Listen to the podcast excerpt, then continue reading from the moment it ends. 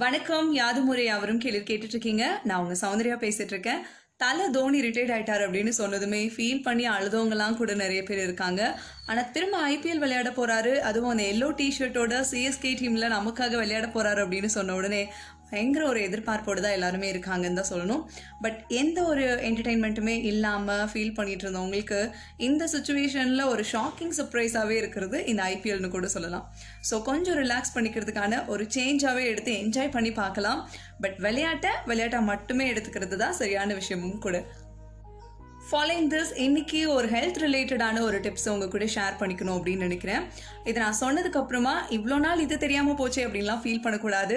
அப்படி என்னன்னு யோசிக்கிறீங்களா? மியூசிக் அப்படிங்கிற ஒரு விஷயம் நம்ம எல்லாருடைய டெய்லி லைஃப்ல எல்லாத்துலேயுமே இருந்துட்டே இருக்கு. அப்படி பார்க்கும்போது எங்கும் இசை எதிலும் இசை அப்படின்னு கூட சொல்லலாம். அந்த அளவுக்கு நம்ம வாழ்க்கையில இசை அப்படிங்கிறது ஒரு முக்கியமான பங்கு இருக்கு.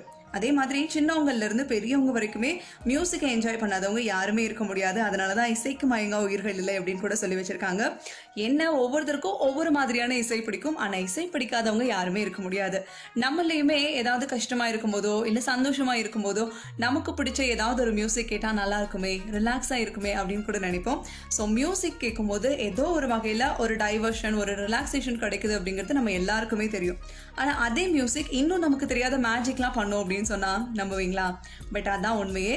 தினமும் குறைஞ்சது ஒரு ஹாஃப் அன் ஹவர் ஆகுது இசை கேட்கும்போது இதயத்துக்கு நல்லது அப்படின்னும். பர்டிகுலராக ஒரு தடவை மாரடைப்பு வந்தவங்கள தொடர்ந்து மியூசிக் ரசித்து கேட்குறப்போ திரும்ப அட்டாக் வர்றதுக்கான வாய்ப்பு குறைவாக இருக்கும்னு ஒரு ஆராய்ச்சி மூலமாக கண்டுபிடிச்சு சொல்லியிருக்காங்க.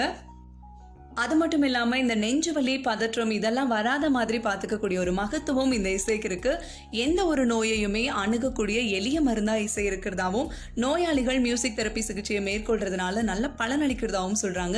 ஸோ கிட்டத்தட்ட ஏழு வருஷமா பண்ண ஒரு ரிசர்ச்சோட முடிவாக தான் இதை கண்டுபிடிச்சு சொல்லியிருக்காங்க. இந்த மியூசிக் தெரப்பியில் மியூசிக் என்ன பண்ணுது அப்படின்னு கேட்டோம்னா நோய் பாதிப்புக்குள்ளானவங்கள மருத்துவ சிகிச்சையில் இருக்கும் போதும் சரி இல்லை வீட்டுக்கு போனதுக்கு அப்புறமும் சரி மனசுக்கு பிடிச்ச நல்ல இசையை கேட்கலாம். இதனால என்ன ஆகுதுன்னா மன ரீதியாகவும் உடல் ரீதியாகவும் நல்ல வலுவாகிறதுக்கும் அவங்கக்கிட்ட இருக்கக்கூடிய அந்த கான்ஃபிடென்ட் லெவல் அதிகரிக்கிறதுக்கும் நிறைய வாய்ப்பு இருக்கிறதாகவும் சொல்கிறாங்க ஸோ நோய் பாதிப்புக்கு உள்ளானவங்க வீட்டிலேயே மியூசிக் தெரப்பியாக இசையை கேட்கும்போது இதய பாதிப்புலேருந்து கம்ப்ளீட்டாக விடுபடலாம். ஒரு தடவை அட்டாக் வந்தவங்களுமே கூட மறுபடியும் வராமல் பார்த்துக்கிறதுக்கான வழிமுறை இந்த இசையில் இருக்குன்னு சொல்கிறாங்க ஸோ ஃபஸ்ட்டு ஸ்டார்டிங்கில் இந்த இசையை வந்து சாதாரணமாக கேட்குறாங்க ஆனால் போக போக இந்த இசைக்குள்ளேயே மூழ்கி போய் ரசித்து கேட்க ஆரம்பிக்கிறாங்க. இதுதான் அந்த மேஜிக் பண்ணுறதுக்கு ஒரு முக்கிய காரணம் அப்படின்னு கூட சொல்கிறாங்க ஸோ நம்மளுமே ஏதாவது ஒரு அப்செட்டில் இருக்கும்போது ஒரு நல்ல மியூசிக் கேட்கும்போது அதுலேருந்து அப்படியே டைவர்ட் ஆகி போயிடுறப்பா கொஞ்சம் ஸ்ட்ரெஸ் ஃப்ரீயாக ஃபீல் பண்ண வைக்குது. அப்படிங்கிறது மட்டும் இல்லாமல் மெடிக்கலி இவ்வளோ விஷயம் இயல்பாக இருக்குது அப்படின்னும் போது உண்மையிலே நல்ல விஷயம் தான் ஸோ மனசுக்கு பிடிச்ச நல்ல இசையை கேட்கலாம். ஹெல்தியான லைஃபுக்கு இசை ஒரு ஈஸியான மருந்து அப்படின்னா கண்டிப்பாக கேட்கலாமே.